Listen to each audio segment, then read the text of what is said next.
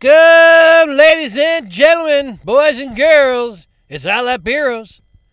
I'm your host, Brian Hayward. Check me out on Twitter at Bang Bang Kush. I don't get on there much. Give me a reason to. Give me a follow, and uh, maybe I'll get back on to doing some uh, posting there on Twitter. Always a good time over there on Twitter. Solo again today. Uh, episode two for season three. I know we, uh, you know, aren't as uh, frequent as we used to be, and uh, you know, life happens. But we are in the midst of racing season, kind of in the middle of racing season, if you will. So it hasn't really started, but it kind of has. But it's getting ready to kick off real soon. So we want to shout out our sponsor at LogoWareUnlimited.net. That's LogoWare LLC. Carmen and Brian Kidder doing some excellent things. Always taking care of us. Going to get some new merch for my cousin Cody and uh, the Hot Lap Heroes bunch going. So Cody just had a race car bought. He's been working on it. We've been working on it, I should say, and he'll be ready to do some practice actually this coming Sunday. We'll talk about that here in a second. Um, but logo wear, they will do anything for you t shirt print, design, embroidery. Uh, Carmen listened to the last podcast and then reached out to me and said, Brian, I know our old embroidery machine was down for so long. Uh, she didn't know when they were going to be able to get it fixed, so they ordered a new one. So she will be back up and running here in about a month for embroidery. So be patient if you're wanting that embroidery through them, but they are working diligently to get that new one installed and um, programmed and getting trained on that. So they'll be able to do a lot of things. She even said she could do racing suits. So if you need to get your racing suits embroidered, she can do that too. Logo wear, they do it all. They make it easy. You can even have an online store if you wanted to which is great for you racers that don't want to tote a bunch of shirts to the track. You can just tell your fans to go to the online store she creates. They can click and order the size they want, pay her, the money goes to you, and it's pretty simple. And you can do all of that at logowearunlimited.net or just get a hold of Brian or Carmen, and they can help you out there. They're located in Metamora, Illinois. So thank you to Carmen and Brian for helping us out on here on Hot Lap Heroes.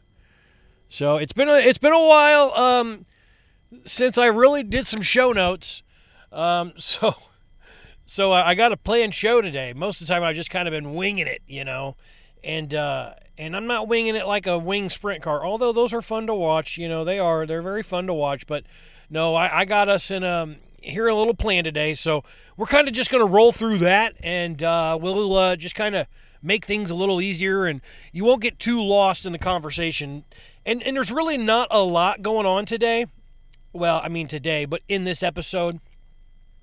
There are some things I do want to cover. There's some there's some shakeups and crew chief changes. Uh, a very good modified driver getting a chance in a late model. Uh, another late model driver getting into a Longhorn. Uh, we'll talk about the wrap conspiracy, the wrap guys, and the wrap issues that a lot of racers see. Um, you know, we'll also talk about some like weather that's impacting some racing schedules. We'll talk about some practice dates here locally, some big races, some scheduling changes for some races, and, um, you know, just whatever else I feel like talking about. I do want to talk about some glaring issue that I started a couple weeks ago about a initiative to get a certain um, class on the docket at the dome race. So we'll uh, we'll cover that as well. But uh, you know, I like to start off normally just kind of little here and there bull crapping, you know, telling you what's going on, what's not, but we'll shake it down and uh, we'll get right into it. You know, what's going on in the world of racing, and uh, some of these things here, I'll I'll explain to you uh, what's going on. So, if you remember me talking about Garrett Smith's crew chief, supposedly Cody Mallory, supposedly parting ways uh, with uh, Garrett Smith's performance, that was true. And uh, some of us may have found out this morning when they woke up that welcome Randall Edwards. I call him Cheeseburger. Uh, he actually vacated his spot at uh, Best Performance Motorsports. You know, he's been with Tyler Erb for several seasons. Um, apparently, moving on over to Garrett Smith Performance, and that is a great move. That is a game changer for Garrett Smith. And if you remember, I've talked very highly of this kid. And not only did he win the Dirt Track World Championship race last year, which is which is a phenomenal effort and and historic actually uh, that he was able to do that. But this is a great move for Garrett Smith Performance and Garrett Smith Racing in general because they are instantly upgraded. Not that Cody Mallory is not an intelligent human being, but I just feel like Cody has a lot of issues maintaining um, consistency in the in the in the pits and whether if he is an ego or traveling issues or drama or what have you I don't un, I don't know and I won't speculate but there was obviously something going on there that wasn't working for GSP and uh, Garrett Smith and his family uh, own team. It, something wasn't gelling right with him and Cody, Cody. And uh, you know, from what I saw, I well, I was there at the PDC last year when um, Garrett was able to get the lead with like one to go or two to go, and Tyler Bruening and uh oh who was it uh, uh, was it Kyle Bronson or Devin Rand? Well, they were racing hard and they got into one another, and Garrett was able to get by and get that three thousand dollar win that night and locked him into like a front row starting spot for the PDC. Uh, so you know, I I seen Cody and he was working hard on the car there, so I didn't I didn't see anything there that would determine that they weren't getting along or weren't gelling. But I I don't want to speculate, so I won't. But Randall Edwards coming on board now.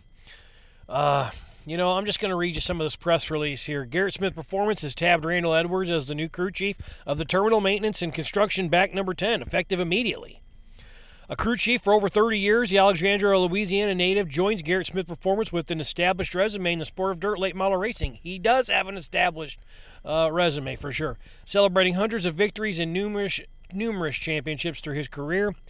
The 48 year old has called the shots for drivers such as Billy Moyer, big name, Earl Pearson Jr., Darrell Lanigan, Josh Richards, Brandon Sheppards, and most recently, most recently Tyler Erb. Now, that vacancy does kind of make me wonder who's going to fill in the shoes for Tyler Erb. I've reached out to some of the heads in racing that would know, but they could not confirm who is going to take over for um, Best Performance Motorsports. So I'm sure when, when we find that out, we'll let you guys know. Um, you know, here is uh, Randall said he's really excited to work with Garrett. For whatever reason, it always seems like I've been pretty good with these younger kids starting out, just showing, kind of showing them the ropes and the right guidance he can definitely be one of the best. He's got a lot of talent, and his dad Scott is definitely behind him 100% to see that he does make it, and that is a good thing. Now Scott Scott's a good uh, a good dude, and he's a he's a fun individual to be around. I also had the pleasure of hanging out with him all weekend at the Prairie Dirt Classic last year. He's a fun guy, you know. Uh, he might stay out a little late and have a couple adult beverages with the with the fans, and, and he's a he's a heck of a time. And I know I know he was enjoying my um, American American flag attire all weekend there. So Scott Smith, shout out to you, man. But he's committed to his son running good, and and I, I really think Randall's going to do a lot of good things for this team. Mainly, you know, setting the car up consistently, getting them to just be more consistent. And I think really they're they're fast. They've got a fast car that rocket is a fast rocket, and uh, you know I think Garrett's just young and he's got to work on that longevity, and maybe Randall can kind of help him understand what what it takes to run hundred lap races. Um, Garrett's not really used to those, but he's going to become very used to those big crown jewel event races when he starts running on this Lucas series when it gets into full effect. So, you know, it's it's awesome. Uh, I'll keep reading here.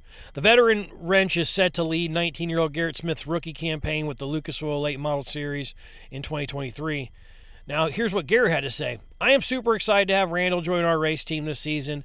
Our team is, was ready for a change, and I really feel good about having Randall as my crew chief moving forward. Our team is going to be ran different now than how it was in the past, and me and my team will be able to enjoy going up and down the road a little bit more now. See, when I read that, this is where I said I'm not going to speculate, but our team is going to be ran different now than how it was in the past, and me and my team will be able to enjoy going up and down the road a little more now. See, now what that makes it seem like is maybe there was some rumblings and grumblings that maybe they weren't getting along. Maybe Cody just, you know, I don't know, but it just sounds like things weren't gelling, really. Um, and that's what I can derive from that. But the brand new driver and crew chief duo will make their first starts together on March 17th and 18th at Atomic and Brownstown Speedway for a Lucas Oil Late Model Dirt Series doubleheader. So check that out. Um, for more information on that, please visit www.lucasdirt.com. Oh boy, I don't read all these sponsors, but Garrett, I love you, man. So I'm going to do it. Garrett Smith Performance would like to thank all his great sponsors for their support Terminal Maintenance and Construction, Atlanta Paving and Concrete Construction Incorporated, the world famous Cadillac Ranch, Senior Life Insurance Company, JM Custom Laser, Dirt Car Lift, National Auto Parts, SRI Performance, Go Lithium, Base Racing Fuel and Oil, Fox, Schrader, uh, Schaeffer's Oil, K&N Filters, Hoosier Racing Tire, Rocket Chassis, Vic Hill Racing Engines LLC, Slicker Graphics, and Cole Perkins Media and Promotions. Stay connected with Garrett Smith Performance by following our Facebook page or his Facebook page, Garrett Smith Performance, and Twitter handle at Garrett underscore Smith 10. All right. Good news for them. I'm, I'm really happy for what uh, I know Blake and I like to call him Scary Gary. Uh, I got a different nickname for Garrett Smith, and I, I call him the the new or what I call him, you know, smooth operator. No, the new operator. No, I think it was the young operator. He he looks so similar to Bobby Pierce. It is weird. And I made a meme about them, uh, the Step Brothers picture. I put Bobby's and, and Garrett's face on there, and, and they both thought they thought that was funny. And and to be honest, when you look at Bobby and Garrett t- next to one another in, in certain pictures, man, do they look very similar. But uh, I'm partial to that Scary Gary uh, nickname he's got. Now that that's from his buddies. You know, Blake Brown, my buddy. He, uh, you know, Scary Gary, and Blake's helped out um, uh, Garrett, and Garrett helps out Blake. So they got a good friendship, and I'm sure that will continue to happen. Uh, you know, and, and whoever Blake hangs around, man, Blake hangs around some good people and some fast people. So if you're friends with Blake Brown, you know you're you're somebody in my book, cause uh, you you got it going on. You know to be honest. But uh, you know, hopefully this is great things for Garrett.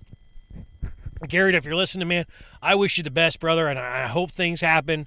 And I hope Randall is a big, huge improvement to your racing program, and I believe it will be. So, yeah, that's uh, that's big news. So, uh, where where's who's going where now? I heard that Cody Mallory went over to help Mark Richards. I don't know if that's full time. But he went over to help Mark Richards, and now look at Hudson O'Neal whipping some ass in, in that rocket, you know. That was another thing I did want to catch touch on real quick too, but uh, kind of getting off track, but I'll stay within my notes here. Was the resurgence of Longhorn and then Rocket kind of falling apart, and now Rocket getting back into it, winning right there at the end of Volusia, and and man, that really pissed a lot of people off on the internet, man. A, a lot of big Longhorn riders and a lot of ro- rocket haters, but you know, it's good to see chassis battles going on this early in the year. Yeah, Longhorn won a shit ton of races. I believe Peyton Freeman's um, merchandise page commented on one of our posts that I made about one of the memes of uh, Rocket and Longhorn. And they said, yeah, well, you know, Longhorn only won the first 14 races, so whatever. Well, here's the thing it doesn't matter how many races Longhorn chassis wins. If Rocket can win some of those, it's great for the sport. So just remember that. Just remember that. Uh, you know, there's another thing Rocket Raceway Park. That's over there in Petty, Texas. The USMTS uh, Touring Series was supposed to be running there. Uh, I believe is supposed to be running there this weekend. But um, this has already been pushed back, and there, there was a post that said, Please hold all phone calls, text messages, and PMs. We are in the process of evaluating the facility, and we'll update everyone on our plans within the next few hours. Thanks, and stay tuned to our Facebook page. That's in Petty, Texas. So I'm assuming bad weather moved through the area, and uh, they're putting the call to hold off just, you know, until they can make a call, because uh, they've already had to push this race back for bad weather, I believe, last week um, yeah, so uh, with rain expected, the USMTS uh, Modified Touring Series will now be racing Saturday and Sunday at Rocket Raceway Park. So Saturday, tentatively, uh, March 4th, qualifying hot laps are at 5:15. Racing begins at 5:45. Sunday, March 5th, uh, qualifying hot laps at 3:30, and race begins at 4. So, like I said, this this had already been uh, pushed back um, you know, with rain chances on Wednesday and Thursday, we have decided to push back the 13th annual USMTS United States Modified Touring Series Spring Nationals presented by Summit Racing Equipment to Saturday and Sunday. So they had to push it back just a few days. Their featured classes will be the United States Modified Touring Series Modifieds Racing, 10,000 to win on Saturday and 5,000 to win on Sunday. So hopefully they can make that work out for them. I know weather's a huge time uh, thing at, this time of year in Texas. I heard maybe there were some tornadoes that rolled through, and uh, look on the on Facebook, somebody had said maybe there was a tornado touchdown there in that area. Somebody else was quick to say no, that wasn't. So I wasn't able to confirm nor deny that. So we'll just leave that up to you to figure out after you read this podcast or listen. Excuse me, listen to this podcast, not read it. It'd be hard to read a podcast. But uh, yeah, hopefully they can get that uh, going there. If you do attend Saturday, here's your your pits open at two. General admission opens at four. Drivers meeting 4:45. Draw closes at 5:15. Qualifying and hot laps at 5:15. Racing 5:45. Adult pit pass is $45. Kids pit pass is six to 10, $20. Five and under free. I didn't get the general admission there. I just kind of screenshotted that picture. Uh, so get on out there to Rocket Way, Raceway Park in Petty, Texas for the 13th annual Summit Spring Nationals. That'll be a good, good one. Hopefully, y'all can get it in, and hopefully, y'all can have some uh, good time racing down there. I seen some big name drivers heading down there. Cade Dillard was going to go down there. Uh, Will Krupp, a bunch of other names were going down there as well to race. So, what about this though? I didn't find much info on it, but Ethan Dotson Look at that modified standout, getting a chance to wheel a super late model. He will be competing in the Schaeffer Spring Nationals uh, Friday, March 3rd at Swainsboro Speedway. That's going to be on FloRacing. Pit gates open 3 p.m. Grandstands open at 4:30 p.m. Drivers meeting 5:30. Hot lap start at 6. Grandstands $30 adults, $25 kids, 6 to 11. Pits $45 for adults, 35 uh, dollars for kids ages 6 to 11. I guess you're an adult after you turn 11 in the pits, apparently. That's like kind of odd. But I guess kids are, you know, 13 years old and they're racing these days, so I guess maybe that makes you an adult. So, uh, you know, the super late models, $31,000, 700 $31,700 purse, 53 laps. Not bad. it's $10,053 to win. Uh, 604 Crate Late's going to have a 1000 to win. 602 Late, 700 to win. Street Stock, 600 to win. Road Warrior, 500 to win. Crown Vic Pros, $100. Crown Vic Juniors, $100. So a lot of racing going on down there. You know, one thing about down south and racing is the amount of late model classes they have. I mean, up here, up north in the Midwest, we got supers and crates. We don't have 604 crates, 602 crates, we don't have sportsman lates. I mean, it's just so many. I'm not making fun of it. I just, you know, in down south it's different. If you got a fast car up in the in the Midwest, and you take it down to some of these smaller tracks down south, you you'd have a, a, a fighting shot to win. And you may be a 10th place car up here in the Midwest, and you run down south on some of these tracks and you whip the field by three seconds. It's just the amount of money and um, time that people have. I mean, you, you don't believe this, but some people really are living, you know, dollar for dollar out there and, and putting every last single dollar they have into a, their car, and they have to win the race in order to eat that week. I mean, it's uh, you know, it's a pretty serious addiction to some of these people, and some people it's a lifestyle. So some people forget that, but you know, I think uh, up here in the Midwest, we're a little bit more like, um, how should you say that, um, spoiled eh, to have such great competition and and fast cars and everybody that comes out really has an uh, ultimately has a chance to win. There's there are some back markers and people that have a very small budget that want to go out and experience super late model racing. Sure, sure that happens.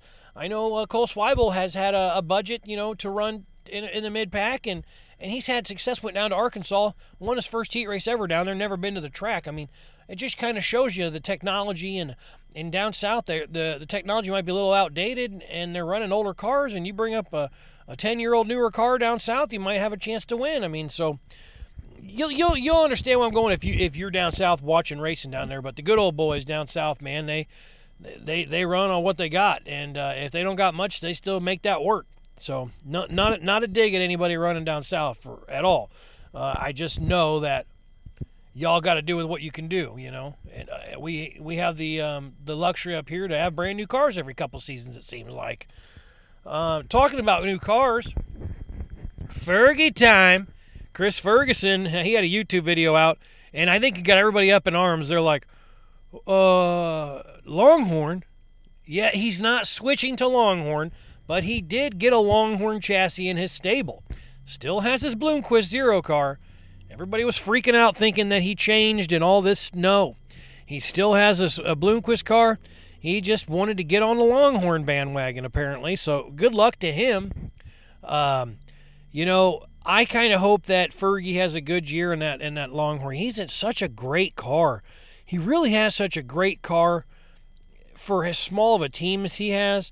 Like the things that he does with his team is pretty amazing. You know, they're doing it out of a pretty small garage. I mean, I know he's had some big wins, and that's pole vaulted him and helped him, but for the most part, if you've seen his shop, it's just a two stall garage, and they work hard out of that place, and and they've done a lot of stuff. So I think uh, this new Longhorn car of his is going to be uh, pretty nifty when you um, when he uh, gets that out on the track for sure, and um, it'll be uh, it just be it'll be interesting to see. So uh, good luck to him, and uh, hopefully he has some success in that. Oh, I was looking for something that I wanted to talk about, and it was the Illini 100, and it was updated schedule, and um, here it is. So this year, for the Illini 100, here's your classes. You've got prolates, extreme midgets, and late models. Now, I know generally they're modified classes. They only pay like 600 to win. So I'm not as, you know, I'm not as upset to see that they don't have modifieds on this but they have late models, pro lates, and these extreme midgets. Now, that is what's causing a lot of uh, grumblings on Facebook. Uh, a lot of people saying they don't want to see push and flips. And I listen, I'm not here to hate on midgets. I think they're a pretty interesting car and a pretty interesting series to watch. They have their, uh, you know, they have their big races and stuff, Chili Bowl and the Power Eyes and the USAC. I mean, they've they've got a lot of good races. So don't get me wrong, but to see uh, midgets, you know, I'd like to see the street stocks. And, and then Saturday, excuse me, though, Friday they have late models. Saturday they do have modified. So, excuse me, I do apologize. Uh, Friday would be the Outlaw late models, World of Outlaws late models, uh, Extreme Midgets, and then the Pro late models on Friday, Saturday, World of Outlaws, Extreme Midgets, and Modifieds. It's sad to see that the street stocks aren't on there because I know, and we'll talk about it here at the end of the show because I want to give you guys my opinion on it. Um, I I know people don't like street stocks, but man, I tell you what, I announced on Flo, and I had some of the best street stock race I had ever seen. When I got to call it too, it was great with with Patrick Davis. It was it was amazing. It was at Lincoln for the Osmond Memorial Race. This the last one of the first night of two, and uh, I mean. It was great. The racing was great. It wasn't a blowout. There was four cars battling for the lead almost at all the time. So maybe the street stocks uh, a little disappointed to not see them on the card this year, but uh, midgets taking their place. Eh, you know, you're going to have some people that aren't very happy about that, and you're going to have some people that really could care less. But hey, you know what? Give it a shot. I'm a big firm believer of let something go off before you try to kill it. Let them experiment, and if it's a failure, then tell them it's a failure. I, you know, I get it. It takes forever to get these cars pushed off, and every time one flips, they got to stop the cars and then they got to repush them. So, yeah, you know, I get that.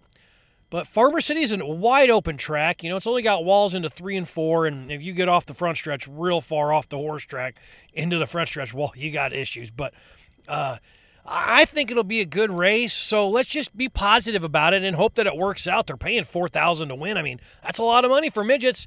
So you, I would expect to see thirty-five to 45 cars show up for that, you know. Um, hopefully, I hope I hope so. I really do hope so. You kind of wanted to talk about that, but also Farmer City practice this Sunday locally. I they have some practices going on this Sunday, noon to four. They have it on this Sunday.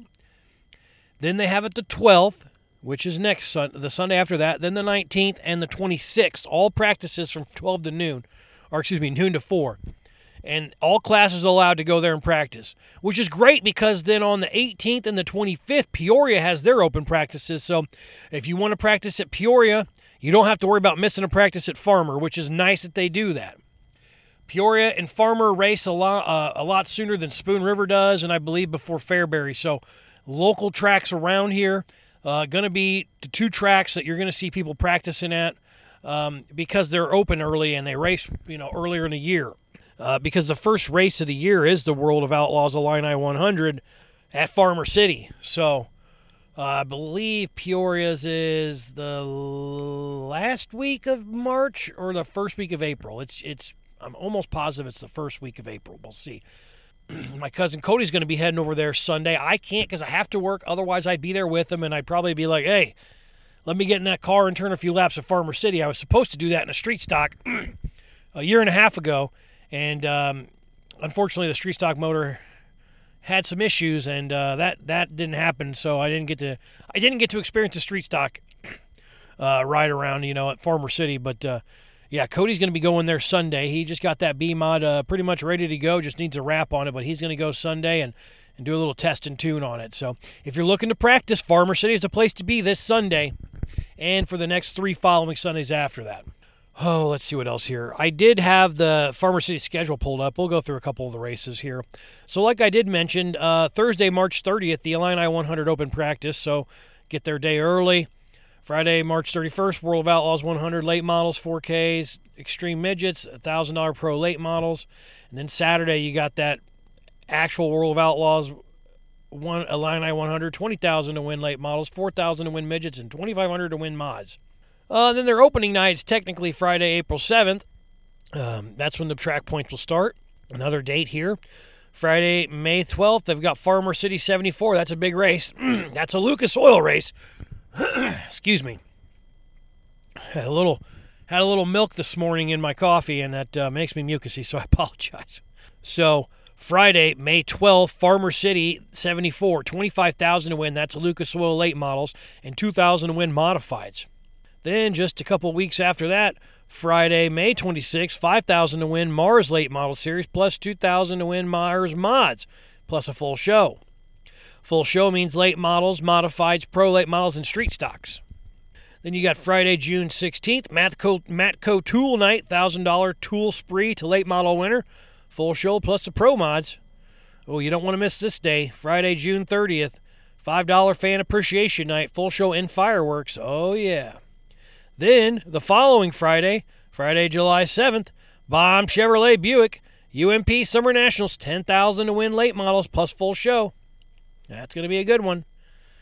That's another one towards the end of the season. Friday, August 4th, 9th annual 1000 per pro late model. What up, dog? 40.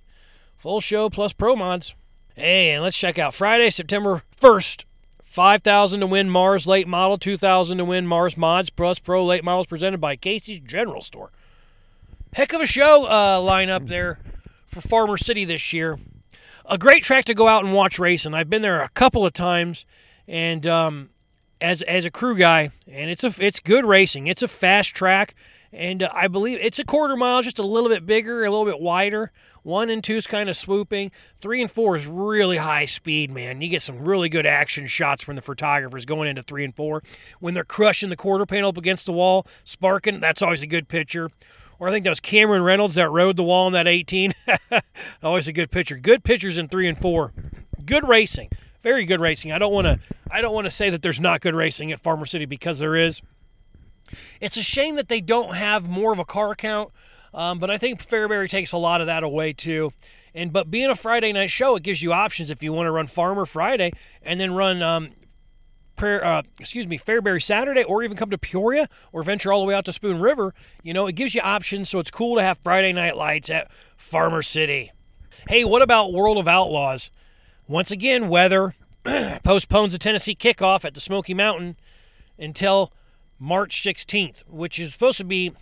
There was supposed to be some time. It was supposed to be this weekend that they started at Smoky Mountain, and then in a week and a half after that, they would venture on down to um, uh, Boyd Speedway, I believe, for the Shamrock 100. So that postponed it, and now um, with weather, they're going to move it to March 16th. It's gonna for the the epic Southeast triple header with Boyd's. So they'll do that, and uh, you know that's paying ten thousand to win on March 16th, and then joining the Shamrock 100 at Boyd Speedway March 17 and 18 as part of an epic triple header weekend. Um, that'll be that'll be a good race, and uh, Ryan Gustin and uh, Chris Smoky Madden got those done last year at uh, at um, Boyd Speedway last year. So, you know, uh, tough deal, but you know, as expected, this time of year you're going to see that kind of shit. You know, it's it sucks. Uh, let's talk about the rookies con um, rookie contest here, or the rookie uh, of the year in in the world of outlaws. So far, Nick Hoffman's got a 56 point lead on Peyton Freeman, and then uh, in third place there, Johnny Scott. So. You know, uh, Nick Hoffman, yeah, we haven't really got to see Nick Hoffman yet this year, and he's going to a lot of places he's probably never been at least maybe raced in a late model or a modified. So he's going to have some challenges this year. But like I said, really excited to see him. I hope he gets about five, six wins this year and competes for the title. You know, um, it would be uh, it would be cool to see Nick Hoffman going up there for a World of Outlaws title. But also, I'm really I'm really vying for Peyton Freeman. I thought that guy did great on the uh, Hell Tour last year in his own equipment, and he looked really consistent. He was always up front. He had a few bad nights, got caught up in some other messes, but for the most part, he looked extremely good. And I, I think with his ride and, and the car he's got right now, man, that Longhorn is fast, and I think he's going to find victory lane a few times this year too, and and maybe potentially give Nick Hoffman a run for his money for Rookie of the Year contender there for the World of Outlaws. So it's um you know it's it's going to be uh, pretty interesting. Plus, you see Brandon Sheppard and them all getting a chance, Bobby Pearson and them all getting a chance to to duke it out. So it's going to be uh, it's going to be a good couple weeks coming up here. So we'll see what happens with the World of Outlaws when they attack Smoky Mountain and then Boyd's the next two nights. You know, I did also want to talk about, and this is um, this is something I believe that needs to be addressed, and uh, I'm not going to be easy on people here because I want to get my point across. Uh, it's it's about your wraps, okay? So this time of year, and and this is everybody I know. What's what's up with the car? Waiting on the wrap, waiting on the design, waiting on the wrap guy to get my design done, waiting on sponsors. Now, let me just tell you and start off by this. Quit being last minute, okay? You know, wait a minute. I want to back up here a minute. Who's in the shit box? And this is who's in the shit box this week. Anybody who last minutes their wraps or sponsors and puts it on the wrap guys, y'all are in the shit box. And I'm going to throw in the wrap guys that are last minute and not on their shit. Y'all are in the shit box this week too. So let me move forward here. Quentin Tarantino. We'll start backwards and move forward. And this is why. So come the end of race season, say October, right? You should pretty much have an idea of who's going to be on your car next year and what your design is going to be. Now, I know a lot of people change wrap designs throughout the years. Some of them just make mild tweaks. But here's the thing that doesn't change is your mainstay sponsors, your your day one sponsors that are going to stay on that car, you know are going to be there. So you always have their PDFs and their forms to make sure that they're going to be on that car and you know where to access those sponsors and where to get their PDFs for your wrap guys. And your wrap guy should have those on hand, right? Sponsors should not be an issue with part of your wrap. You should always have your sponsors ready to go. Okay? And here's another thing. A lot of times you're not going to get aluminum till the beginning of the year because a lot of people that race daily or weekly cannot afford to buy 30 sheets of aluminum themselves. That's a lot of money. You're almost $100 a sheet. So, most of the time, auto body shops or racing fabrication shops or people that have a shop that can get, you know, multiple hundred pieces of metal get ordered in, they take their order. They wait to get their order until they can get so many until the shipping is pretty much free. Because if you want to order 10 sheets of aluminum, get it shipped to your house, it's, it's ridiculous. Okay?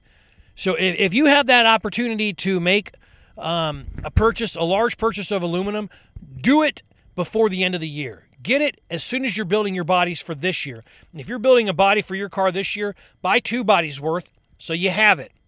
If you can afford that and you know you're going to tear your shit up and you're going to and you're going to fix your shit a bunch of times, buy buy multiple sheets of aluminum enough to do two or three sheets of skins on your car. I know this is this sounds asinine, but this this also helps the wrap process. I'll use an I'll use a reference here. My buddy Blake Brown. He knows he's to tear shit up on his car. This kid's always got sides ready to go. He's got sheets to cut out and he's also got sides cut out, and he's also got wraps already with him from Slicker Graphics. They send him they send him vinyl for him to install himself because he knows he knows he's going to tear stuff up. So he is ahead of the curve. Everybody needs to be more like Blake Brown when you're trying to if you want your car to look brand new every race and you know you're going to tear stuff up, have extra aluminum to fix your your metal and have the extra wraps printed off so that you can adhere them to your new metal so you don't go out there with a rear quarter panel and nothing on it because you don't have a wrap. That just looks unprofessional. Your sponsors aren't going to like that, and that's just bad on your part. Now, I get it.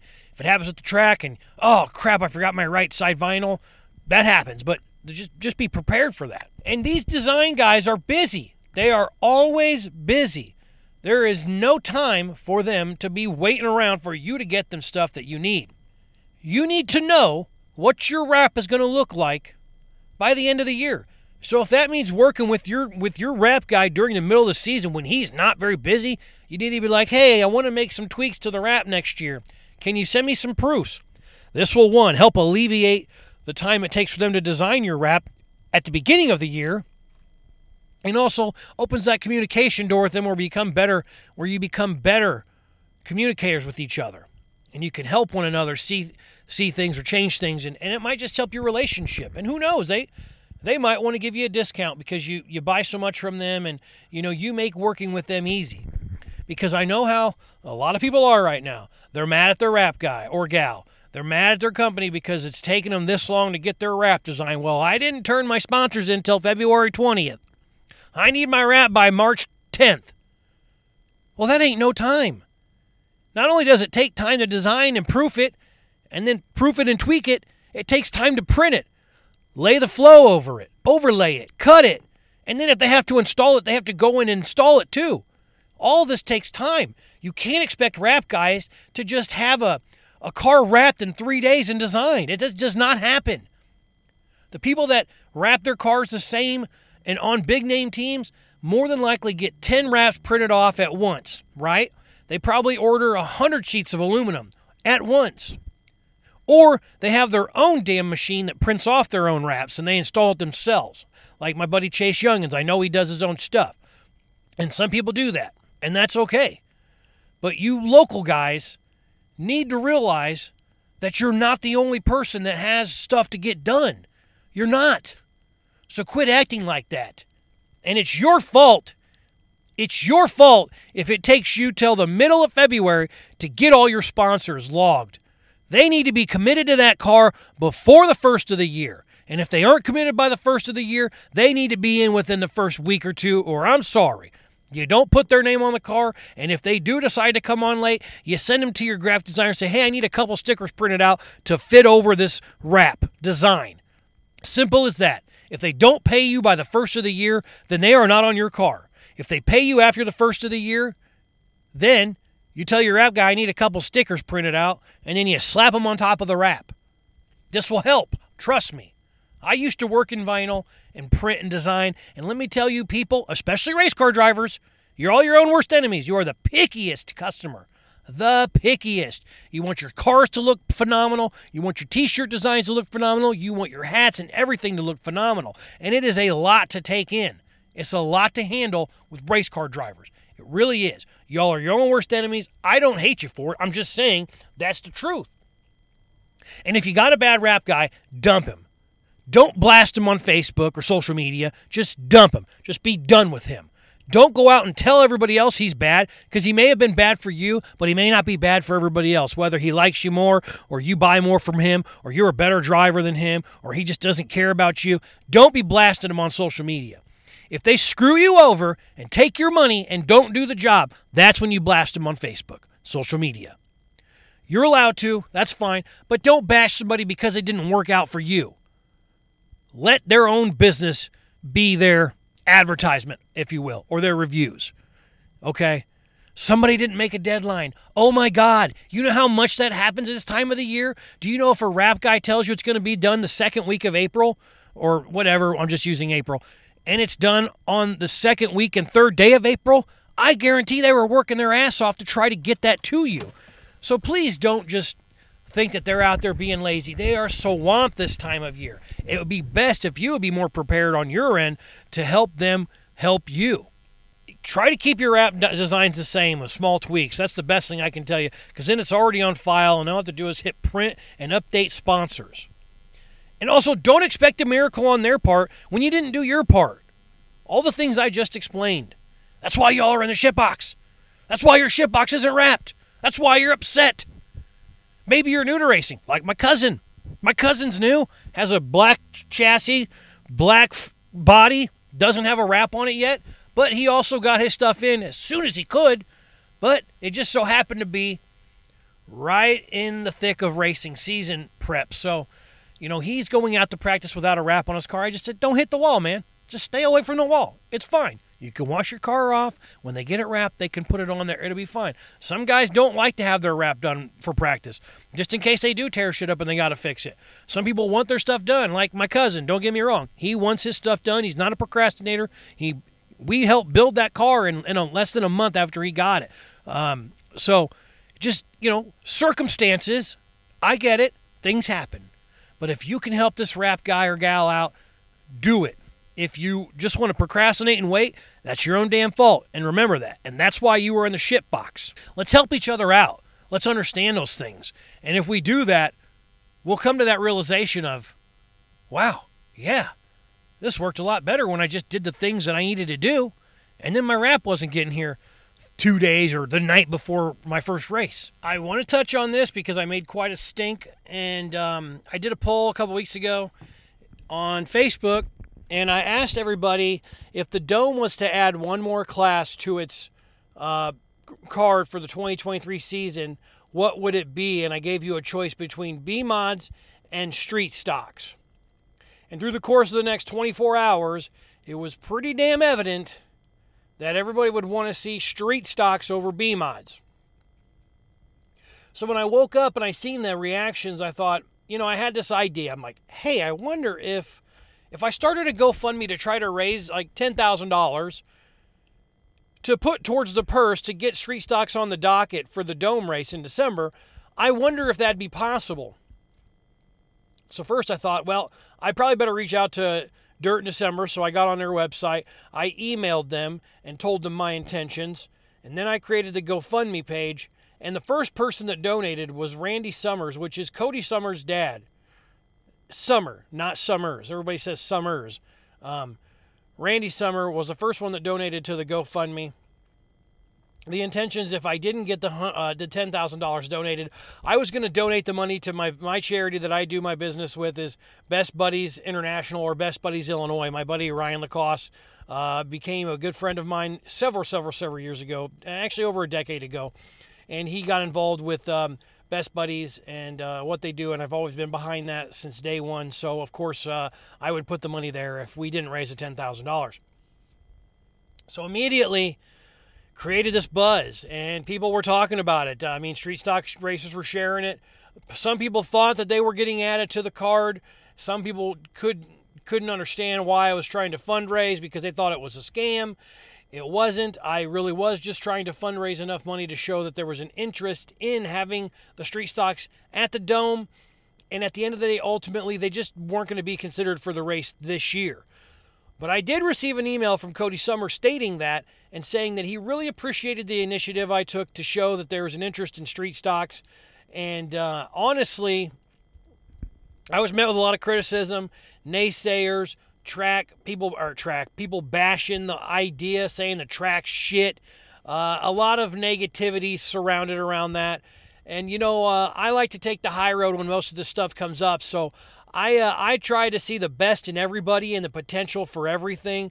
I don't like to be negative about things because I don't believe that's how you make things work is by being negative. Sure, people stating facts, but once again, people stated facts of things that hadn't happened. You can't tell me that this is going to be a failure when it's never been done. And I was a little frustrated by this because I still feel that street stock racers put on some of the best races. They really do. And some of you may not agree with that. And that's okay. And if you don't want to spend your hard earned money to go to a show that has street stocks as the marquee event, you don't have to. That's fine.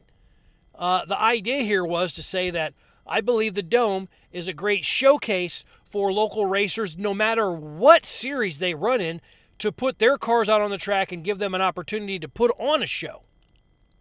Uh, there was a lot of things that were unknown in this too that maybe created the negativity of me not putting together a rules package for an imaginary event that wasn't going to happen. I wanted simply to see if people would be willing to donate money to try to get street stocks on the card. Uh, the the rules would come out after we had raised enough money to, to see that it could actually have been a real thing. Looking back, I, I should have done a little bit more on my end to put together a spec, if you will, finger quotes, uh, rules in place. So that way the competitors and the fans and, and sponsors alike would have seen this and been like, okay, yeah, I could get behind something like this. But the overwhelming amount of hatred towards the street stock division and the overwhelming amount of finger quotes facts that people were given about why street stocks don't deserve to be at the dome, blah, blah, blah, blah, blah. Listen, I heard all of them, and I read as many comments as I could, and I did my best to respond back to those that I thought were worthy of responding back to. Uh, some people thought it was a great idea and think that street stocks do deserve to have a chance at the dome. Even Cody Summers, a street stock racer, in the past and a street stock champion at the Bureau County Speedway, his local track where he was from in Princeton, Illinois. Okay. He and his father love street stock racing. His father, not much to do with Cody's uh, business opportunities, and but he does have a part in the dome. He does help screen drivers and stuff like that, I think. But he does have a part, and he was very big into that. And I so I thought with him being on board and talking with him, we we were both working together to try to get people to understand that this race could very well happen. But a lot of people are like, "Oh, make it a separate weekend and don't do invite only." And listen, there's a certain amount of time that that track has to be built raced on and then taken down because other events are scheduled for that place. I know there's like a, an arena cross deal or a super crossing that comes in several weeks later. I mean, that all has to be cleaned and then they have to bring the dirt back in and shape a track. You know, monster trucks come in there. There's a lot of events going on at that vacant now dome where the Rams used to play football. So this is not a thing that can happen in a two week time span. It has to happen on that weekend. You know, and I'll go back to this. The midgets put on a pretty decent show, but they didn't support themselves. That's why they weren't coming back. So that why that is why the idea I got was like, hey, let's let's see if Street Stocks could make it. You know, a decent show. Invite 40 to 50 of the best street stock racers from around the country, open up a general set of rules to allow for a competitive race, and let's pay at a pretty decent rate, you know, pay pretty a decent amount of money to win. But the feedback I got was a lot of, you know, a lot of bad, and and that's okay but I chose to go after the good. And the good stuff was good, had good points. A lot of racers uh, wanted to be part of that, wanted wanted to join that movement. And I still think we made quite a stir in order for this to happen. I believe we made good I mean, we made good headways in order for that to do it. You know, and, and my peers at Hot Lap Heroes weren't for it. So not all of them, but some of them weren't. Some of them were like, Brian, that's crazy. If it works, it works. But I, I, I think you're a little a little cuckoo cuckoo for trying to attempt to get street stocks uh, at the dome. And okay, so what? You know what? I'm not opposed to putting my all into something and it failing and going, well, hey, you know what? I gave it a solid effort. A lot of people gave a lot of effort on the keyboards to talk a lot of things about street stock racers, the street stock divisions, and how the races would be without even knowing because they didn't see it happen. You know, and that's the thing that pisses me off is people are so quick to kill things off before they can even become a thing. It scares other people away from something that could become something by the way of the internet and the negativity. So I just challenge everyone to start looking at things with a positive light and a positive attitude. And I know you racers can't do that because you want to be fast, and you want to be faster, and you want the best damn show. But what's to say street stocks wouldn't put on a damn good show? I could name off 20 real good street stock racers that deserve to be at the dome. And you know what? Street stock racers don't get a lot of credit. They don't have a lot of big name races. Modifieds, midgets, sprint cars, late models all do. Why not street stocks? I know there's a few of them. Hell, even Hornets have big paying races. I wouldn't be opposed to seeing Hornets race at the Dome one year. You know, maybe it was a one year deal. Hey, you street stocks come in, you race one year, and if it goes over good, maybe have them back. If it doesn't, hey, let's put crate late models in there. Okay, if that goes over good, maybe we invite them back. If that doesn't go, hey, let's try the Hornets. Maybe maybe the dome just cycles in a different class each year for the next couple years, and maybe that's a possibility. But I'm really not giving up on street stocks to the dome. I'm not giving up on that because I think they will be able to put on a fantastic show in that little bull ring. And people are, well, Brian, they're not going fast enough. Bullshit. Most of these street stocks have quick change rear ends. They can change a gear and get that thing up on on the you know left front lifting up and the ass end down. They can get those things to wheel around there just like a modified or a late model. Obviously not at the same speeds, but they're going to be moving around that track.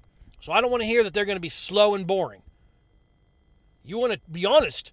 Late models and modifieds are a complete crash fest down there. So if a street stock race got over and there was like three cautions, that's probably the best race you're going to see because you're not getting through any heat race without three to five cautions. And that's just being like respectfully honest. So for people to think that the street stocks wouldn't work in the dome, I say wait and see.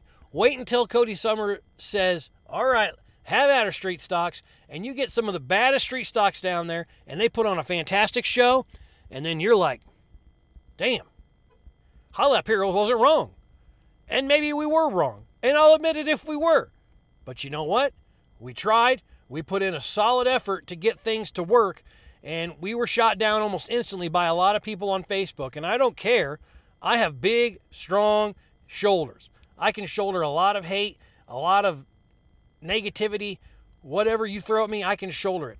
I just want to be in this for the racers. I want the street stock racers to have that platform, and I wanted to be able to be a part to help them make that a reality.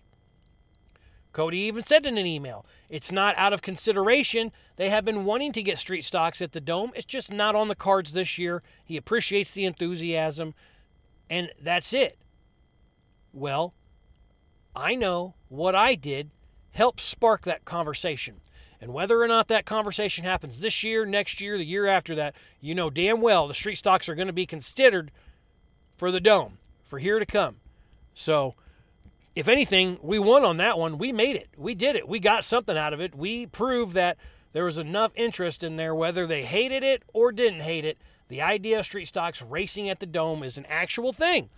And so now that you have proof that people want to see street stocks at the dome. And I still don't understand where all this hate comes from when it was like one third of you wanted B mods, the other two thirds wanted street stocks. Here's the other thing I'm not catering to you late models and you modifieds and you Hornets and you crate late model drivers, the ones who were probably complaining and bitching. I'm not catering to you. I'm catering to the street stock fans, the street stock racers, the street stock teams, the street stock sponsors and supporters. That's who I'm trying to that's who I'm aiming at. That's who I'm trying to get to see the judge, the you know, to see where they are at on that.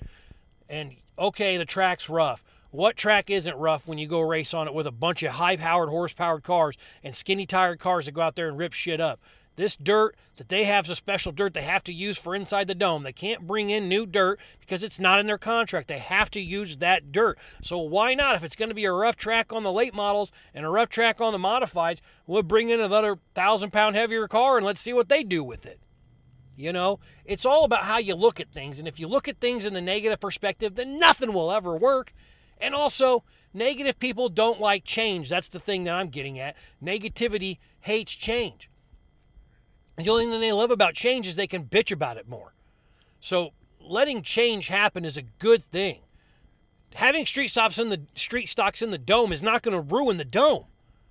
It's all the people that think they know everything and know the best ways to do everything is what's going to ruin the dome and the atmosphere. Okay? It's not adding a class of a lower tier support class that's going to ruin the dome. It's not your high powered late model teams, your high power modifying teams, they're going to bring a crowd in. And you know damn well if street stocks get on the card, they're going to bring their crowd in too. And to me, adding more cars sounds like you're going to bring more fans. I don't I don't know where you guys think you're going to get less fans. Oh, I got to sit through one street stock feature. Oh god. Oh, I can't. No, I'm not going to the dome this year. I'm already spending thousands of dollars to go there. I ain't spending a dime more to support some local street stock drivers that race at the same tracks that these damn modifieds and late models race at. Hell no. Piss on them. I ain't supporting them. That's how you sound. That is literally how you sound when you say you don't want to see street stocks race at the Dome. And for those of you that are calling it a crown jewel event, it is not. What it is a crown jewel is a crown jewel to the local racing scene in the Midwest that surrounds Missouri and Illinois. That is the crown jewel for the local guys. It ain't a crown jewel for the Lucas and World of Outlaw guys. And yes, I know Tyler Erb won. I get it. But you know what? Tyler Erb was one of the bigger names there. They didn't have a list of Lucas guys. They didn't have a list of World of Outlaws guys. A lot of these local guys that run around here are the ones that showed up for those races.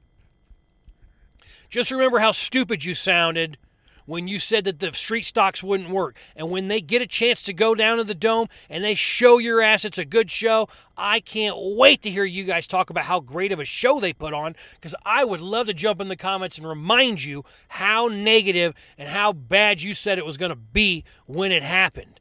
Each and every one of you that talked about it.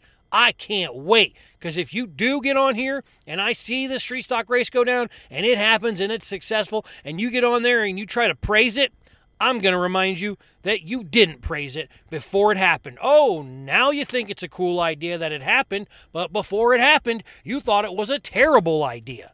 Remember that the next time something new comes along and you don't like it. Shut up if it doesn't concern you, or shut up, sit back, and watch it unfold, become a failure or a success. And at that point, when it becomes a failure, make sure to let me know. DM me. Tell Hot Lap Heroes, you guys are stupid. You guys are idiots. I told you it was going to be a shit show. I told you there was going to be a bunch of crashes. I told you no one was going to show up. When that happens, you can tell me. And until that happens, shut your damn mouth, sit in the seat, pay your damn ticket, and watch some good racing. Now that I got you guys all fired up and I'm a little warm, I'm going to end the show here. You know, it's a good place to end it. Give you something to think about, something to talk about, something to listen to while you're driving down the road. But most importantly, it's going to give you something that you remember about street stocks and the street stock racers and the street stock teams and how underappreciated they are in the sport of racing. They come from the bottom.